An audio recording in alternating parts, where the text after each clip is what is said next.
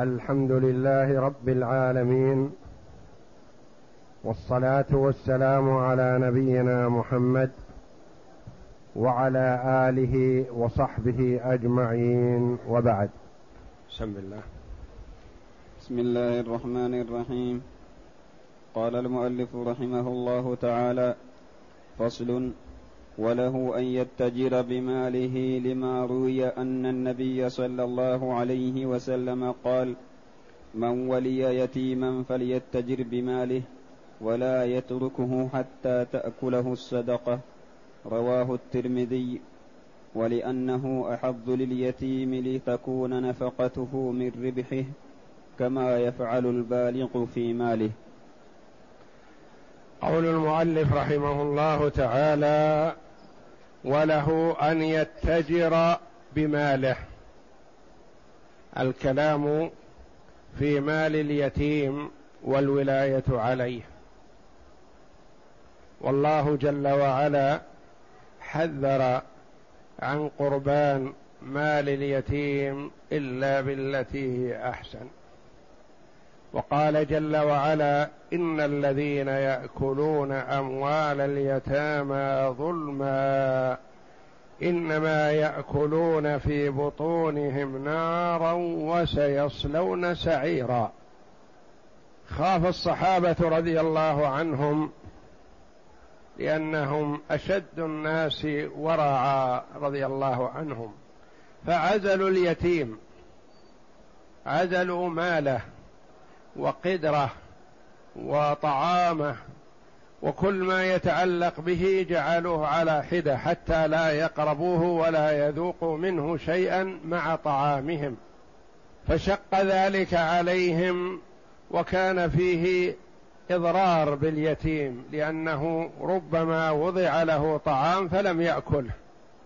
فإن أخر له فسد. وإن أطعم لغيره فلا يجوز.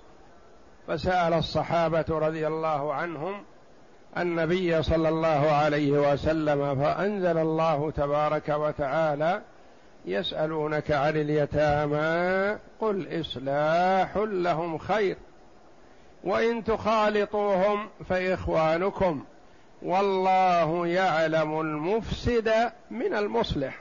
لا تخفى عليه خافية.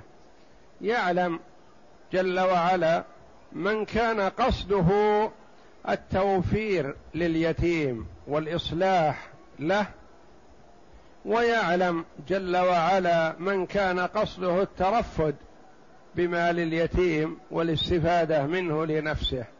لا تخفى عليه خافية. والمؤلف رحمه الله تعالى هنا يبين لولي اليتيم ما الذي يجب عليه؟ إذا كان عندك مال ليتيم فلا تغلق عليه الأقفال والصناديق وتستخرج منه نفقة لليتيم وزكاة ماله. ينفد. لأن المال وإن كثر فبالأخذ منه عدم الزيادة ينتهي. وقد ينفد قبل بلوغ اليتيم وتمكنه من التكسب لنفسه. فبين المؤلف رحمه الله أن لولي اليتيم أن يتجر له. ما يقول أخاف عليه الضياع أخاف عليه كذا أخاف ابيع على شخص ما يسدد القيمة أخاف ابيع على شخص فيهرب. يتجر به كما يتجر بماله. والله هو الحافظ جل وعلا. وله أن يتجر بماله لما روي أن النبي صلى الله عليه وسلم قال من ولي يتيما فليتجر بماله. يعمل فيه بالتجارة سواء كان بنفسه أو يعطيه لمن يعمل به. إذا كان هو ما يستطيع مثلا العمل وليس صاحب مهنة وصرفة وتجارة يعطيه من يتصرف فيه. فليتجر بماله ولا يتركه حتى تأكله الصدقة. وفي قوله صلى الله عليه وسلم ولا يتركه حتى تأكله الصدقة دليل على وجوب الصدقة في مال اليتيم. خلافا لبعضهم الذين قالوا الصدقة لا تجب على اليتيم لأنه غير مكلف. فالصدقة والزكاة في المال. ومال اليتيم ومال غيره من المجنون والكبير والمخرف كله تجب فيه الزكاة. رواه الترمذي ولأنه أحظ لليتيم. إذا كان عنده مثلا ألف ريال وأقفل عليه بالأقفال وبدأ يأكل منه شيئا فشيئا نفد. وإذا كان عنده ألف ريال واشتري به بضاعة بألف ثم تباع بإذن الله بألف ومائة ثم يشتري بضاعة أخرى ويبيعها بألف ومائتين وثلاث وهكذا.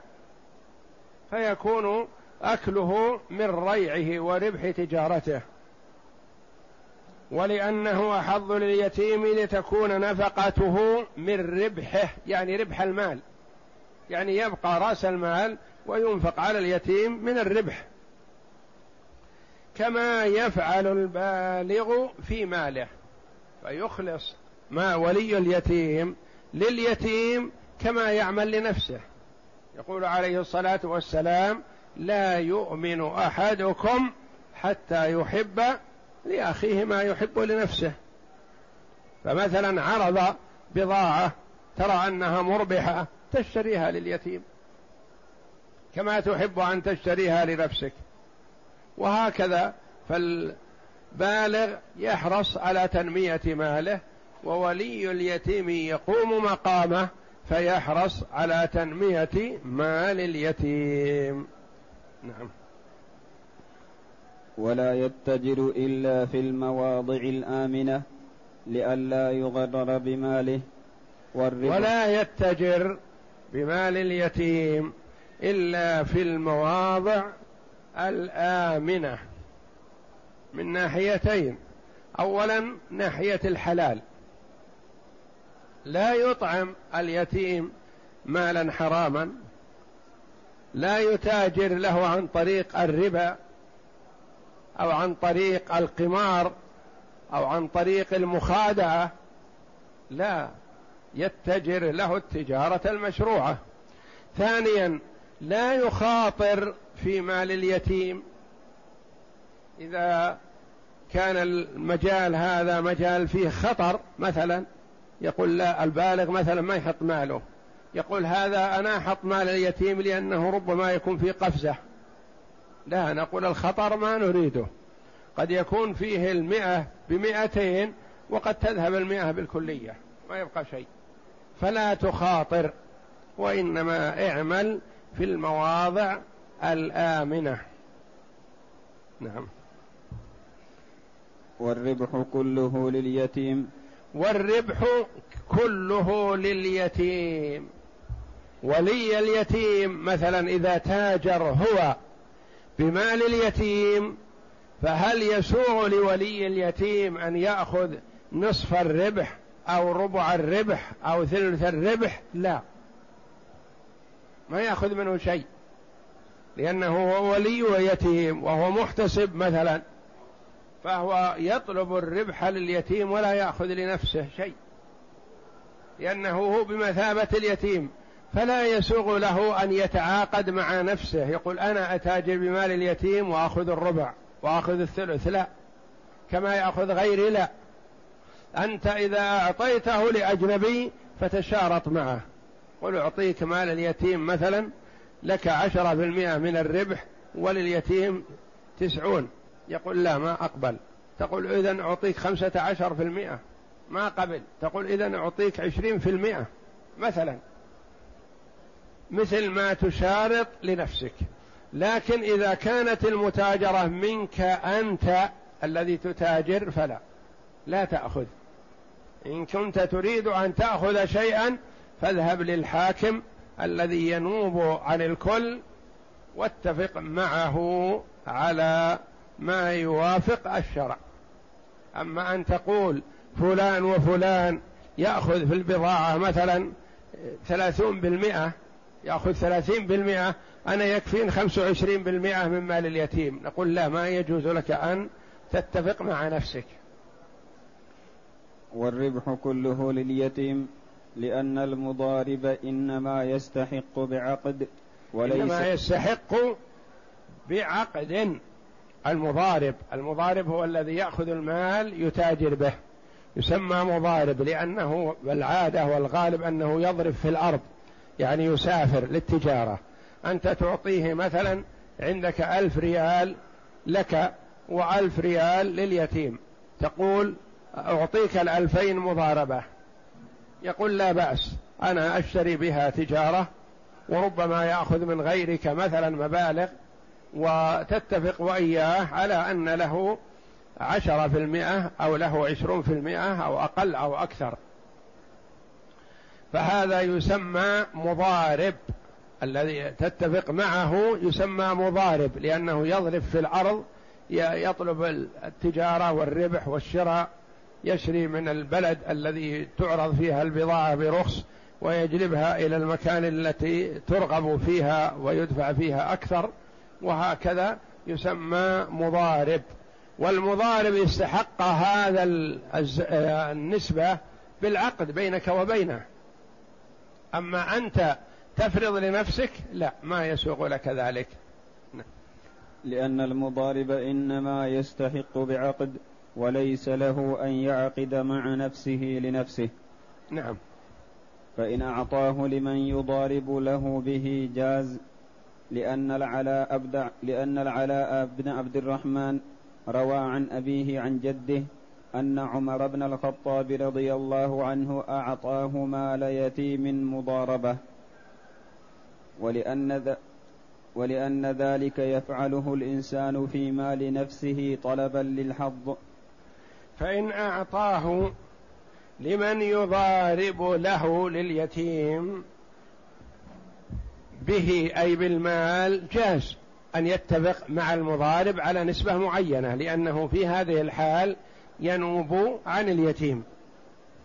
لأن العلاء بن عبد الرحمن روى عن أبيه عن جده أن عمر بن الخطاب رضي الله عنه أعطاه مال يتيم مضاربة. عمر أعطاه عمر بصفته ولي أمر المسلمين أعطى لهذا مال يتيم يضارب به. واتفق معه عمر رضي الله عنه على نسبة معينة من الربح. نعم. وللمضارب من الربح ما وافقه ما وافقه الولي عليه. ولأن ذلك يفعله الإنسان في مال نفسه. فالشيء الذي تفعله أنت في مال نفسك تتفق مع المضاربين مثلا افعله بالنسبة لمال اليتيم لأنك تنوب عنه. نعم. وللمضارب, وللمضارب من الربح ما وافقه الولي عليه.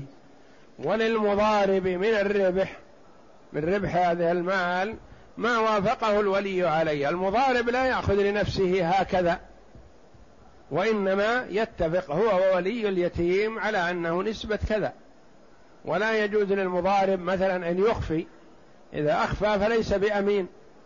ما يقول أخفي مثلا نصف الربح ثم آخذ منهم عشرة بالمئة ترغيبا لهم. لو قلت عشرة بالمئة رغبوا في وهو يأخذ بالخفاء أكثر لأنه مؤتمن على هذا الشيء ما يدرى عنه إلا من طريقه. فيحرم عليه أن يأخذ شيئا غير متفق عليه بينه وبين ولي اليتيم. فإن أخذ فهو داخل تحت قوله جل وعلا إن الذين يأكلون أموال اليتامى ظلما إنما يأكلون في بطونهم نارا وسيصلون سعيرا.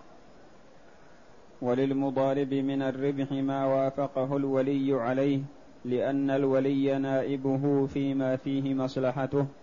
مصلحته يعني مصلحة اليتيم. نعم. وهذا من مصلحته فجاز كفعله له في ماله. فكفعله له في ماله. ملي ولي اليتيم يتاجر بماله بهذه الطريقة فنقول تاجر بمال اليتيم بهذه الطريقة. أما إذا كان ولي اليتيم مثلا ما أخذ شيء على ولاية اليتيم ولا يأكل من مال اليتيم ولا يرى أنه يتجر له بدون شيء فعليه أن يرجع إلى الحاكم الشرعي والحاكم الشرعي يتفق معه على شيء معين أو يصرفه إلى غيره يأخذه منه ويعطيه غيره. نعم. فصل. ويجوز أن يشتري له العقار لأن الحظ فيه يحصل منه الفضل ويبقى الأصل فهو أحظ من التجارة وأقل غررا. ويجوز له يعني لولي اليتيم أن يشتري له العقار سواء كان عقار اشتراه لعروض التجارة أراضي اشتراها ليبيعها مثلا أو عقار اشتراه مثلا ليؤجره دارا أو عمارة أو نحو ذلك ليؤجره فهذا حسن وهو أحظ لليتيم من التجارة لأن التجارة وإن كان ربحها أكثر أحيانا لكنها عرضة للخسارة من ناحية عرضة للتلف من ناحية عرضة للهروب من ناحية عرضة لأن يشتري منها أحد ولا يسدد القيمة بخلاف العقار فهو إذا اشترى العقار بثمن فالثمن فيه في العقار. وما ساق الله من فائدة أجرة أو ربح أو نحو ذلك فهو زيادة خير وإن قل فهو مع الأمان الربح القليل أبرك من الربح الكثير الذي فيه خطر لأنه قد يكسب أضعافا مضاعفة لكن في المرة الأخيرة يذهب كله. ما يبقى شيء. فيذهب رأس المال والربح. بخلاف ما إذا كان عقار فالغالب أن العقار بقيمته. وما ساق الله من ربح من أجرة ونحوها فهي ربح وزيادة. ويبقى الأصل أي العقار. ثم لا يخلو. إن اشتراه بنية التجارة يشتري ويبيع له بالأراضي مثلا فهذا فيه الزكاة لأنها عروض تجارة. وإن اشترى له عمارة ونحوها بنية الأجار مثلا أو اشترى له أرض بنية أنها يشتريها الآن برخص فإذا بلغ اليتيم فإذا أرضه موجودة يعمر عليها سكنا له. فهذه لا زكاة فيها لأنها ليست من عروض التجارة. سواء اشتراها ليعمر عليها سكنا أو اشتراها أرضا ليعمرها شقق للأجار ونحو ذلك أو اشتراها مبنية وينوي تأجيرها فما توفر من أجرة وحال عليه الحول ففيه الزكاة. وأما رأس المال لما أعد للتجارة فلا زكاة فيه. إيضاح هذا أكثر مثلا إشترى له أرض بمليون ريال. بنية أنه لعل الله أن يسوق فيها ربح. هذه عروض تجارة يجب إذا حال عليها الحول أن يخرج زكاتها. اشترى له أرض أخرى مثلا بجواره بمليون ريال على نية أن اليتيم هذا إذا بلغ إن شاء الله يعمر عليها بيتا يسكن فيه ويكون بجوار عمه أو خاله أو جده وليه. فهذه لا زكاة فيها. اشترى هذه العمارة لأنه استرخصها بمليون ريال مثلا على نية لعلها بعد شهر أو شهرين يأتي لها طالب فيبيعها بمليون ومائة ألف مثلا. هذه فيها الزكاة لأنها عروض تجارة. اشترى هذه العمارة ليؤجرها شقق. يقول هذه تحفظ مال اليتيم والأجار ننفقه عليه. ويشتريها بنية أنه يؤجرها. فليس فيها زكاة إلا في الأجرة إذا حال عليها الحول وكانت نصابا تجب فيه الزكاة. ففرق بين ما اشتري للسكن أو اشتري للأجار أو اشتري للربح. ما اشتري للربح أيا كان أرضا أو عمارة أو مزرعة أو استراحة أو غيرها ففيها الزكاة. اشتريت للسكن أو ليعمر عليها سكن أو ليؤجرها ويسكن في شقة منها ويؤجر الباقي ونحو ذلك هذه ليس فيها زكاة. وله أن يبنيه لأنه في معنى الشراء. وله أن يبنيه يعني يبني العقار. يقول مثلا لو اشترينا عمارة في الشارع هذا تكلف مليون ريال مثلا. ثم وجد أرضا بمائة ألف. يقول نشتري هذه الأرض بمائة ألف ونعمرها بخمسمائة ألف. تكون أربح لليتيم من أن نشتري له عمارة كاملة بمبلغ كبير. فنشتري ونعمر له فهو يؤجر على هذا ويجوز له ذلك. ما يقال له ما يصح أن تتصرف في مال اليتيم هذا التصرف؟ لا. اليتيم تقول اشتر له عمارة خلاص. ولا ولا تعمر له. لا. أنت عليك أن تنظر الأصلح. والأحسن مثل ما تنظر لنفسك. وجدت العمارة مثلا أرخص من تكاليفها بادر بشرائها. عادة لا صارت لك تبادر بشرائها فبادر بشرائها لليتيم عمارة مثلا عرضت لو اشتري أرض وعمرت صارت أقل من هذه القيمة فاعمل لليتيم كذلك. اشتر له أرض وعمرها لأنك أنت وليه. نعم. قال أصحابنا ويبنيه بالآجر والطين ليسلم الآجر عند انهدامه.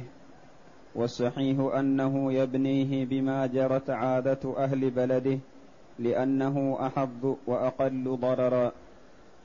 وقال أصحابنا الفقهاء الحنابلة رحمة الله عليهم ويبنيه بالآجر والطين. يعني ما يبني الآجر بجص أو مثلا اسمنت لا يبنيه بالطين. لما يرحمكم الله؟ قالوا إذا انهدمت بعد عشر سنوات أو أريد هدمها يكون الآجر صافي. ما يتكسر. يزال عنه الطين وينفع. بخلاف ما إذا بناه بالإسمنت أو بالجص أو نحو ذلك اشتبك مع الآجر وتكسر جميع إذا تلف قالوا لأنه أنفع لليتيم. يقول المؤلف رحمة الله عليه والصحيح أنه يبنيه بما جرت العادة في بلده ومكانه. ما يكون بناء الناس مثلا بالإسمنت والحديد واليتيم نبني له بالطين واللبن. لا نبني له مثل ما نبني لأنفسنا ويبني الآخرون لأنفسهم. فقول الأصحاب رحمة الله عليهم من باب الرفق باليتيم حتى إذا انهدمت العمارة يستفاد من أنقاضها. مثل ما نقول مثلا إذا بنيت بالخشب واللبن والطابوق من الإسمنت. إذا انهدمت يستفاد من الأنقاض. الخشب يعزل ناحية ويستفاد منه. والطابوق يعزل ناحية ويستفاد منه وهو نوع من الآجر مثلا. ولا يتلف إلا المادة البسيطة التي جمعت الجميع الإسمنت أو الطين. هذا الذي يتلف. بينما لا بينناه بالإسمنت. والحديد المسلح مثلا عند انهدامها كلها تذهب ما يستفاد منها لا من حديدها ولا من إسمنتها ولا من طابوقها ولا من غيرها كلها تتلف. لكن الصحيح أنه يبنى لليتيم كما يبني المرء لنفسه وكما يبني الناس الآخرون. والصحيح والصحيح أنه يبنيه بما جرت عادة أهل بلده لأنه أحظ وأقل ضررا. أحظ بالنسبة يمكن للتكلفة لأن الناس جرت عادتهم يبنون هكذا. نقول لا تعال نريد أن تبني لليتيم بصفة خاصة. إذا يضاعف الأجرة يكون أكثر.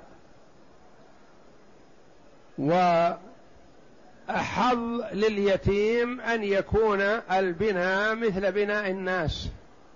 فربما إذا بنينا بناء يختلف عن الناس أردنا تأجيره ما أحد يستأجره.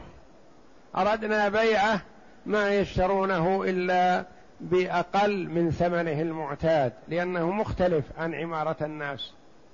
فالأولى والأصح إن شاء أنه يبنى كما يبني الناس دورهم. نعم. ولا يجوز تحمل ضرر عاجل لتوهم نفع عند الهدم. ولا يجوز أن نقول نبنيها بالطابوق والطين ونحو ذلك حتى إذا هدمت بعد عشر سنوات تكون كذا ونتحمل الضرر الحاضر. لا نبني مثل ما يبني الناس. ولا ننظر لما بعد عشر سنوات في الشيء الذي لا ينظر إليه الناس. إذا كان مثلا في صيانة البناء وفي جودة البناء نعم. نقول إذا بنينا بهذا البناء مثلا طابوق فقط بدون أعمدة وبدون كذا مدتها عشر سنوات مثلا. وإذا بنينا بالطابوق والمسلح والأعمدة الحديدية مثلا مدتها خمسون سنة. لا هذا أولى ننظر بالنسبة لما طالت مدته. لكن من النظرة الثانية أنها إذا انهدمت استفيد من أنقاضها. وتلك إذا انهدمت لا يستفاد من أنقاضها لا. هذا ما ننظر إليه. نعم. فالظاهر أنه لا ينهدم إلا بعد زوال ملكه عنه. والظاهر أنه لا ينهدم يعني إذا بنى مثل بناء الناس فجرت العادة أن بناء الناس ليست مدته سبع سنوات ثمان سنوات عشر سنوات. الغالب أنه يبنيه ثم ما يستمر معه إلى آخر عمر البناء. الغالب أنه بعد سنوات قلت أو كثرت ينتقل ملكه يبيعه أو أن اليتيم يكبر ويرغب عنه أو نحو ذلك. نعم. ولا يجوز بيع عقاره لغير حاجة. لما فيه من تفويت الحظ الحاصل به ويجوز للحاجة. قال أصحابنا لا يجوز إلا لحاجة إلى نفقة أو قضاء دين أو, غبطة لزيادة كثيرة في ثمنه كالثلث فما فوقه.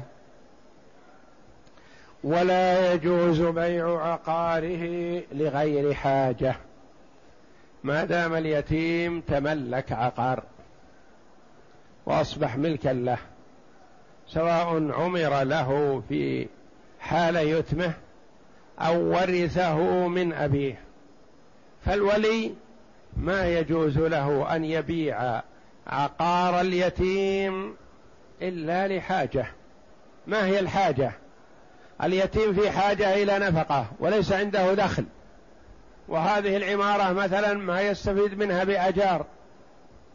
فنقول تباع من أجل أن ينفق على اليتيم. عليه دين اليتيم تحمل أشياء مثلا. فنريد أن نبرئ ذمته كأن نكون استدنا له أول حياته اليتيم مثلا.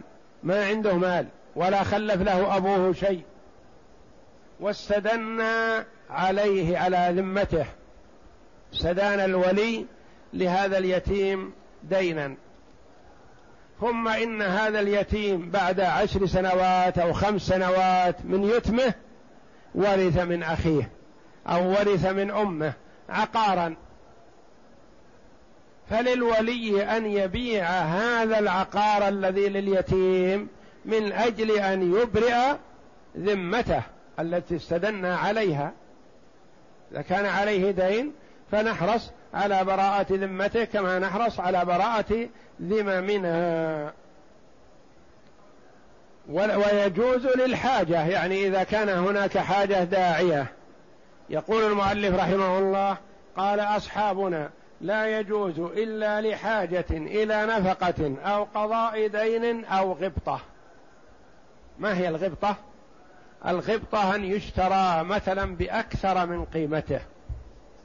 مثلا هذا البيت لليتيم قيمته عشرة آلاف. جاره الملاصق له يحتاج إلى توسعة بيته. فما وجد ما يوسع بيته إلا بهذا العقار الذي لليتيم. مال اليتيم لو عرضناه بالسوق لا يزيد عن عشرة آلاف. فجاءنا هذا الجار وقال قيمة هذا العقار معروف عشرة آلاف. لكن أنا لحاجتي ولست بحاسد لليتيم أنا أدفع فيه خمسة عشر ألف. بدل عشرة آلاف قيمته أدفع فيه عشرة آلاف. خمسة عشر ألف نقول نعم هذا حسن هذه غبطة. عشرة آلاف نبيع بخمسة عشر ونشتري أحسن منه. هذه مصلحة وهذه تسمى غبطة. لأن فيها زيادة فيها زيادة يغبط عليها. أو غبطة لزيادة كثيرة في ثمنه كالثلث فما فوق. يعني الغبطة ما كان أكثر من الثلث من الثلث فما فوق. أما ما دون الثلث فهو شيء بسيط ما يسوى. مثلا قيمة عشرة آلاف قال أنا أشتري باثني عشر ألف نقول لا ما, ما تسوى الألفين. يقول أشتري بثلاثة عشر ألف نقول وكذلك هذه أقل من الثلث. يقول أشتري بأربعة عشر ألف ننظر إذا كان ممكن أن يدفع أكثر نستقصي. وإذا وقف ولا وأبى أن يدفع ويريد أن يأخذ من الجهة الأخرى إذا منعناه فنقول نعم هذه غبطة لليتيم نبيع عقاره بأربعة عشر ألف ونشتري له عقار آخر أحسن منه. فالغبطة الزيادة على الثمن المعقول المعروف. والمنصوص أن, أن للوسي بيعه إذا كان نظرا لهم من غير تقييد بهذين. والمنصوص عن الفقهاء عامة أن الولي ينظر لليتيم مثل ما ينظر لنفسه. فلا يتقيد بالثلث بزيادة الثلث. ولا يتقيد بالحاجة للنفقة. ولا يتقيد بالحاجة لسداد الدين. ينظر المصلحة لأن أحيانا يكون ليس في بيع غبطة. وليس على اليتيم دين. وليس في حاجة إلى نفقة. لكن المصلحة في بيعه. العقار مثلا بمليون ريال. وريعه مثلا بالسنة ألف خمسة آلاف ألفين وهكذا. قليل. فإذا بعناه بنفس القيمة مليون بدون زيادة واشترينا في مكان آخر بمليون يمكن نؤجره بمائة ألف. بدل ما يكون دخل اليتيم من ريع عقاره هذا ثلاثة آلاف أو خمسة آلاف ننقله إلى مكان آخر يكون ريعه وأجاره عشرة في المئة أحسن. وهذا ما نص عليه المؤلف رحمه الله. والمسؤولون في الدولة وفقهم الله من الولاة والقضاة قرروا بأنه لا يباع مال اليتيم إلا بعد الرجوع إلى الحاكم الشرعي. يعني الولي نفسه ما يسوغ له أن يبيع. كما قرر ولاة الأمر لأنه ربما باع بلا غبطة ولا مصلحة ولا فائدة لليتيم.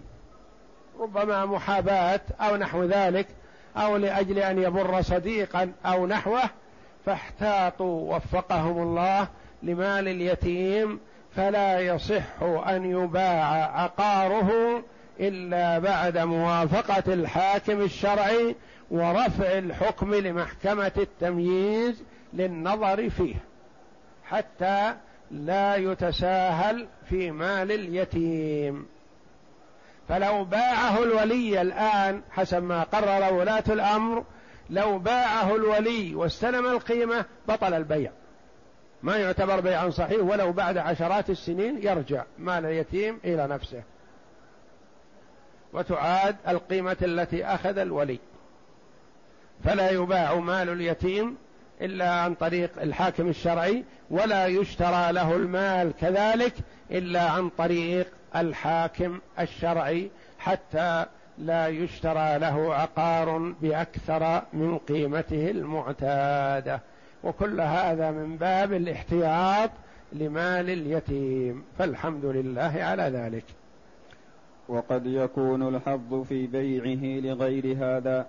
لكونه في مكان لا غلة له أو له غلة يسيرة فيبيعه ويشتري بثمنه ما يكثر عليه أو يكون له عقاران يعمر أحدهما بثمن الآخر فلا وجه لتقييده بهذين. لا وجه لتقييده بهذين وهما الحاجة أو الغبطة. يقول ما نقيد الولي بالحاجة والغبطة لأنه قد يكون هناك مصلحة في البيع من دون حاجة ومن دون غبطة لأمور أخرى. اليتيم مثلا له أرضان وأرض للشمس والهواء ما يستفاد منها شيء. فيرى ولي اليتيم أن يبيع واحدة ويعمر الثانية بها فتدر على اليتيم أجار. فبعد سنوات قليلة تستطلع قيمة هذه الأرض التي بيعت. أو يكون مثل ما ذكرت اولا مثلا عقار اليتيم بقيمة مليون ويؤجر بخمسة آلاف أو بعشرة آلاف أو بعشرين ألف مثلا. بينما لا بعنا هذا بمليون واشترينا له في سوق آخر في شارع آخر في محلة أخرى مثلا يؤجر بمائة ألف لأن العقارات بعضها أجارة خمسة في المئة وبعضها أجارة عشرة في المئة وبعضها أقل وبعضها أكثر. فمثلا إذا كان مليون ويؤجر بخمسة آلاف هذا قليل. إذا كان بمليون ويؤجر بمائة ألف أو سبعين ألف أو نحو ذلك هذا في مصلحة. فحسب المصلحة بدون النظر إلى الحاجة أو الغبطة. والله أعلم. وصلى الله وسلم وبارك على عبده ورسول نبينا محمد وعلى آله وصحبه أجمعين.